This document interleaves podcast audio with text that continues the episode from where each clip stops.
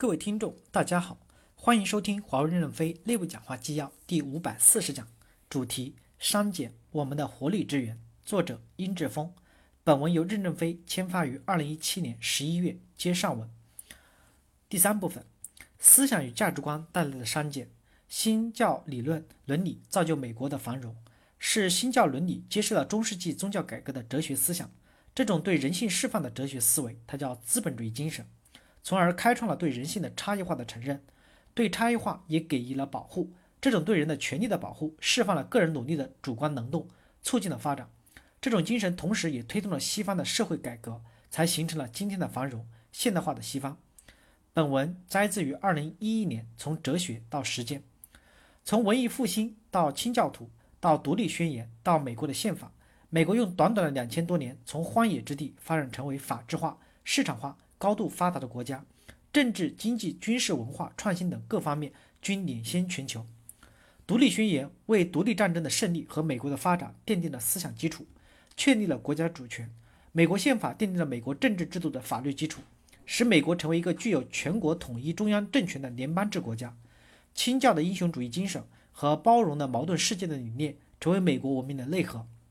多元、平等、开放、宽容。清教提倡的积极、开拓、诚实、勤勉和节俭，成为美国共同的价值观。美国价值观归结到一点，就是肯定的价值创造；反映到俗世，就是对财富的创造，对物质文明的创造。价值观对一个人、一个社会的影响非常大。如果不导向价值的创造，生产力就会被闲置在那里，都在那里空谈玩虚的。激活、激发活力，不是瞎折腾。文化大革命也很有活力啊。工人不做工，农民不种田，学生不上课，全国人民大串联，上山下乡，活蹦乱跳。但是后来把经济搞垮了，国家和老百姓都过得很艰难。邓小平搞改革开放，就是加了一个正确的价值观，把人民群众的力量从搞阶级斗争、互相伤害，转移到搞生产建设、创造财富上，就是调整了用力的方向。蛇口有块牌子，反映的就是改革开放的价值观：空谈误国，实干兴邦。最近与同事吃饭聊天时。还谈到小时候的深刻记忆，前一年还在饿肚子，第二年因为推行了家庭林场责任承承包制，当年就实现了大丰收，粮食一车车的往家里拖。这就是基于正确的人性假设，制定了正确的政策，有了正确的价值观和制度建设，生产力就被释放出来，力出一孔，力出一孔。第四部分，教育与管理带来的删减，日本脱亚入欧，走向富国强兵。用最优秀的人去培养更优秀的人，是日本人的口号。日本如果没有这一百多年来对教育的疯狂投入，就不会有日本的今天。日本最大面值的纸币印的是教育家。日本现行的四大纸币，只有最大面值一万的是日本的作家、教育家福田谕吉，还有几个是医学家、小说家。在一百多年前极端困难的时期，这个国家的皇帝还要省一顿饭拿去搞教育。本文摘自于二零一三年任正非。与华为大学教育学院座谈会的纪要。日本仅用了五十多年，从一个封建封封闭落后到世界前茅，实现富国强兵。讲个故事：中国在一八四零年被鸦片战争打得割地赔偿时，日本也一样遭受了西方坚船利炮的欺压。虽然没有割地，但也赔款。打完仗以后呢，中国和日本就都到欧洲去学习。中国花了大笔银子买了百洋舰队，号称远东第一大舰队。排水量最大，日本考重点考察了欧洲的教育体系和制度体系，所以当时欧洲人说，日本五十年以后将中打败中国。果然，一八九五年爆发了甲午战争，日本打败了中国。中国人一直对近代史上数次被日本打败耿耿于怀，但我们看一个数据，大家可能就从气愤改为反省。日本小学入学率在一九零六年已经达到了百分之百，而同期中国的识字率仅为百分之二十左右。中国一九八六年开始实施义务教育，小学的入学率在一九九九年首次达到了百分之九十九。也就是说，在教育方面，我们比日本落后了一百年。军事经济实力的差距只是一个结果。华为大学有一句校训，就是从日本那儿学来的，叫做“用最优秀的人去培养更优秀的人”。还有一句话，一个国家的强盛是在小学教师讲台上完成的。这句话来自德国人对教育的认识。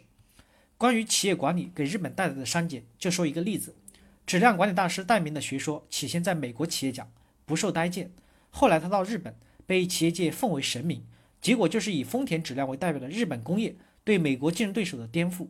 这里面也有民族性的缘分，品质管理就是一二一齐步走。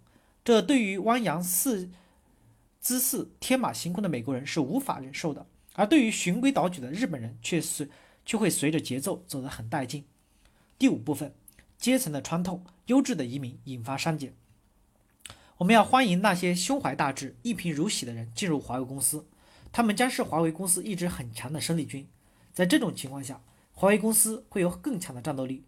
有更强的战斗力，我们就可以抢到更多的粮食；有更多的粮食，我们就可更大的投入；有更大的投入，我们就有更大的实力。我们这几个“更”就成了良性循环。本文摘自于二零一一年，成功不是未来前进的可靠向导。前面我们说过，美国的持续繁荣在于坚持从全世界引入优质的移民，特别是二战期间，美国从欧洲引入大量受到种族主义迫害的科学家，以及战后利用美国的高薪和富裕安全的生活环境。从全世界吸引了优秀人才移民，而欧洲、印度一定程度上的社会阶层板结导致的社会伤尊。其实中国也一样。中国历史上最辉煌的是战国时期，百家争鸣，百花齐放。中国大部分的思想都是源自于战国时期，只不过后来由于独尊儒术，把其他的法家、墨家都废掉了。但思想最活跃的是战国时期。当时秦国统一中国，但秦国用的这些能人，商鞅、张仪、李斯等等，都不是秦国人。都是外国人，而且身份要么是破落的贵族，要么就是平民。这些人在等级制度森严的母体母国体制中是没有希望的。但由因为秦国大量用外来人唯才是举，所以才统一了中国。还有一个案例是隋文隋文帝，隋文帝兴起了科举制度，西方发现以后，一直都觉得中国太了不起了。一千多年前就有这样的制度，科举就是阶层的穿越。社会一旦形成阶层的固化，就将失去所有的活力。所以，隋文帝也被称为中国历史上最被低估的皇帝。因为西方价值观是赞赏做制度建设的人。隋文帝执政期间有几个开天窗的贡献：一个是确立了三省六部制，成为农业文明帝国行之有效的行政体系；一个是科举制度疏通了人流阶层的穿越，对后续的唐宋明清等几个大朝代的繁荣，从制度上做好了准备。感谢大家的收听。敬请期待下一讲内容。